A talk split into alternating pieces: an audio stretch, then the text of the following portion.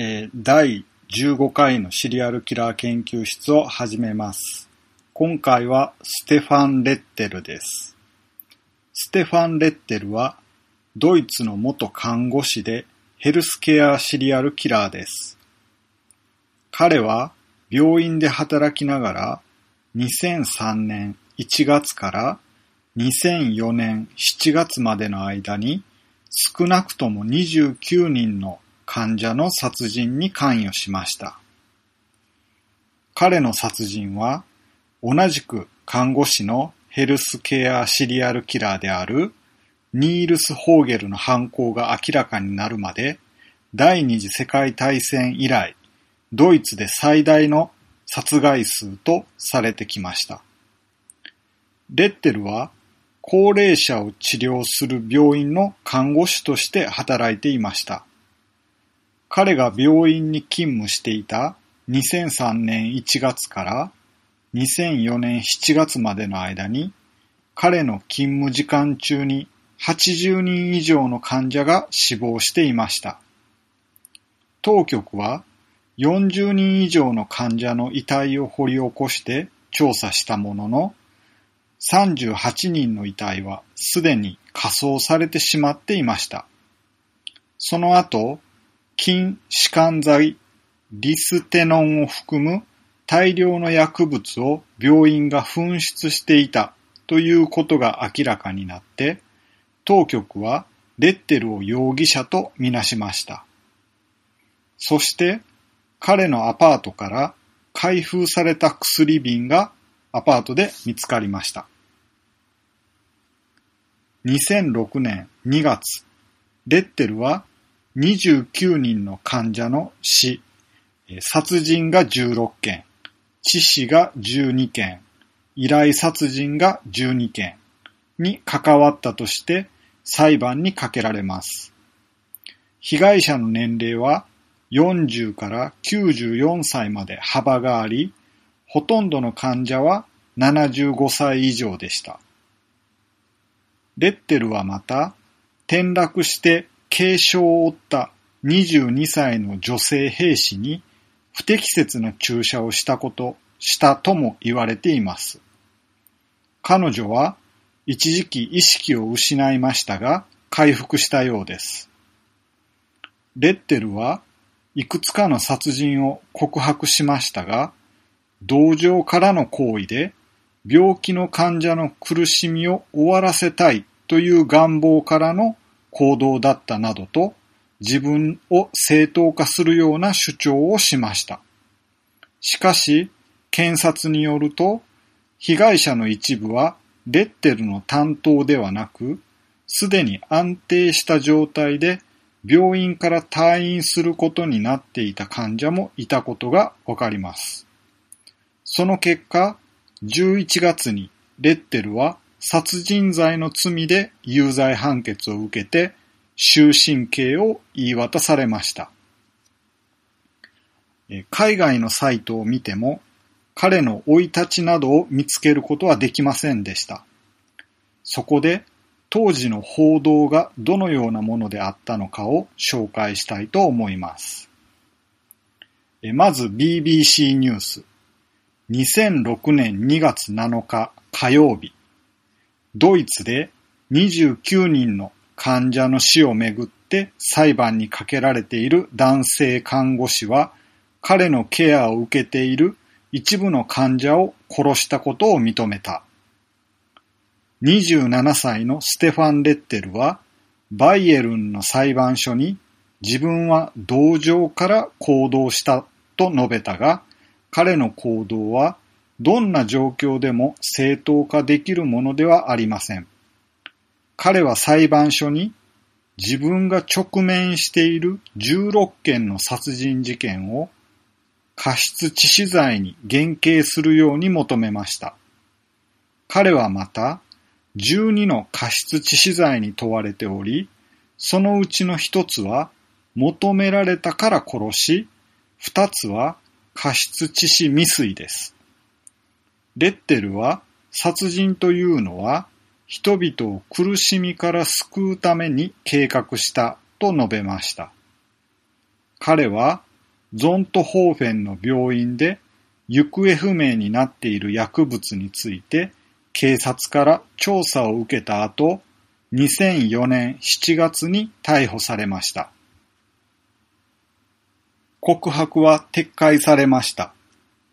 レッテルは逮捕された時に警察に対して致死的な注射で12人の患者を殺したが、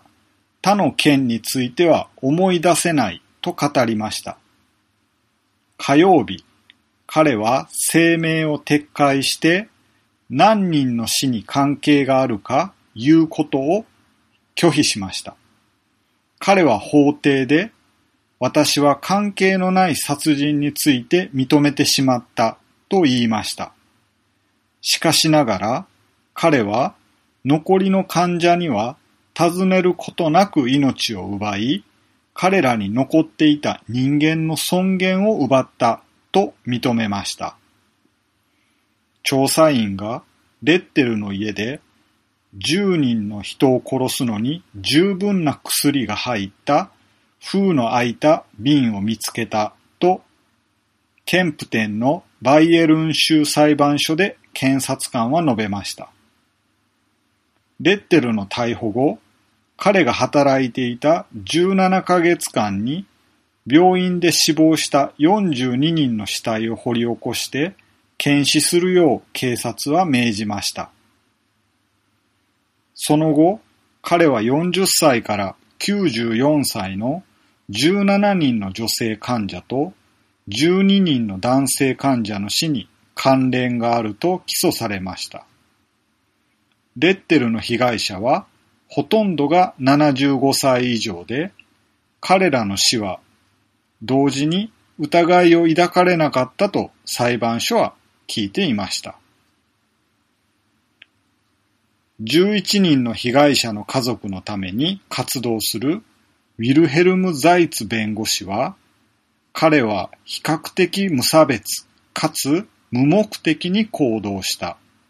すべての患者が重病であったわけではなく、患者の何人かとは全く接触がなかったと言っています。以上が BBC のニュースでした。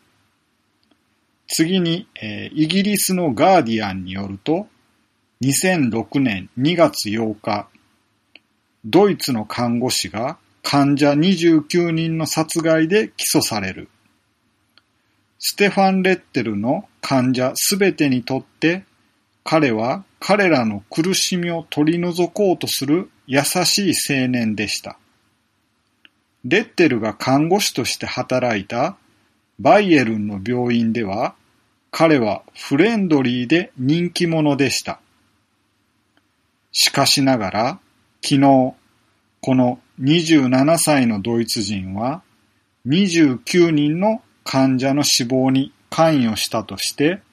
第二次世界大戦以来、ドイツ最大最悪のシリアルキラーの嫌疑で裁判にかけられました。バイエルンのケンプ店にある裁判所において、犠牲者の身内が見守る中、レッテルは注射で患者を殺したことを認めました。私は罪を認め、いかなることがあっても自分の行動は正当化できないと認めたいと彼は語りました。彼は自分がどれだけ殺すことになるのかよく分かっていなかったと付け加え、さらに自分の動機が崇高であると主張しました。彼は、私は本気で深く感じた同情心からそれらを行いました。と言いました。しかし、検察官によると、レッテルに殺された犠牲者のうち、何人かは解放に向かっているところを殺されているとのことでした。アルプスの山脈に近いバイエルンのゾントホーフェンの病院で働き始めると、レッテルは少なくとも40歳から94歳の女性17人と男性12人を殺しました。検察官によると、彼はまず患者を鎮静剤で意識不明にしました。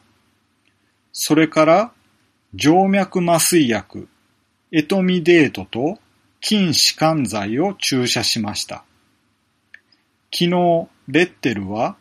自分は最善の結果を目指して行動したと主張しました。さらに、私は苦しんでいる患者を救い、彼らを絶望の淵から解放したかったのです。違法であることは分かっていましたが、自分は正しいと感じていました、とも言いました。彼は自分の行動が破滅的に間違っているとその時に認めました。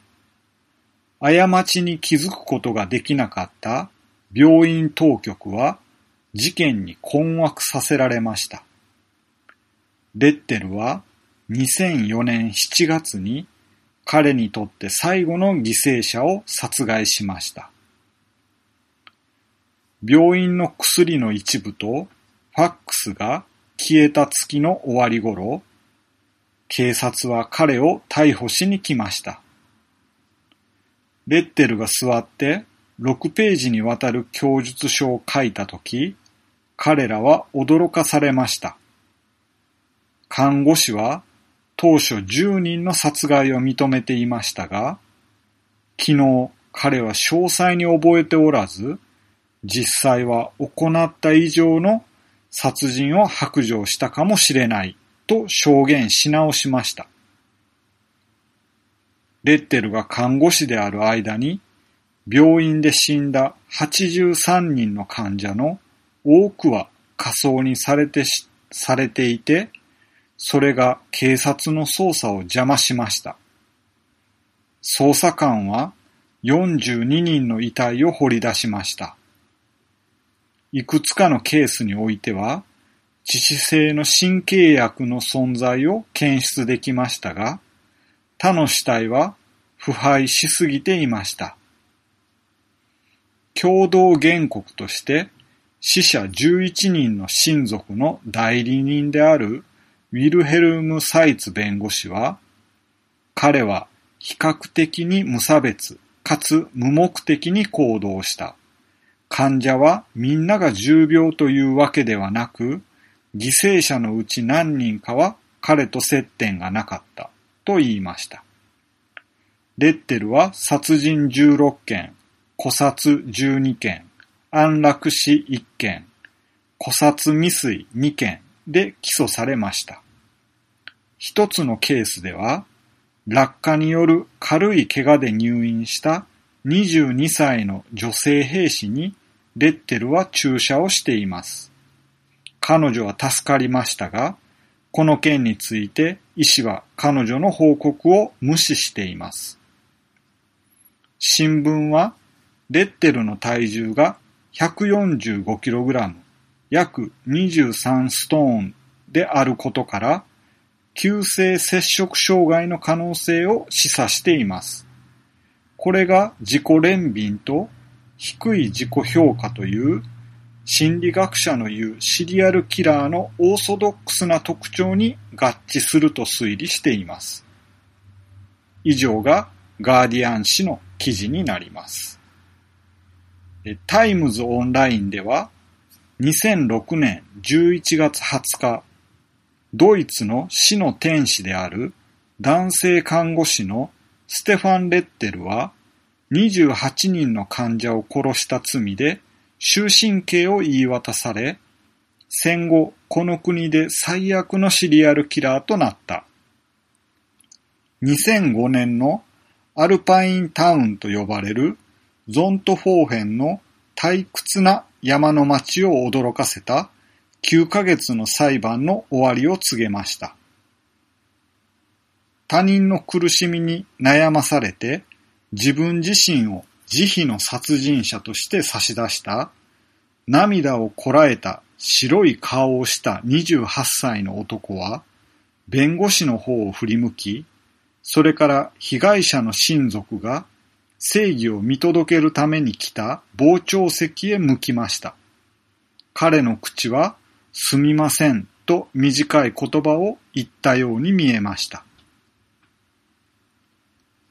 ハリー・レヒナー裁判官は、レッテルが12件の殺人、15件の過失致死、別の依頼殺人、過失致死を試みて重大な身体的被害を引き起こした件を明らかにしました。ドイツにおける非常に珍しい決定をし、彼は終身刑に上限を設けるべきではないと判決し、模範囚であっても15年後に仮釈放できないようにした。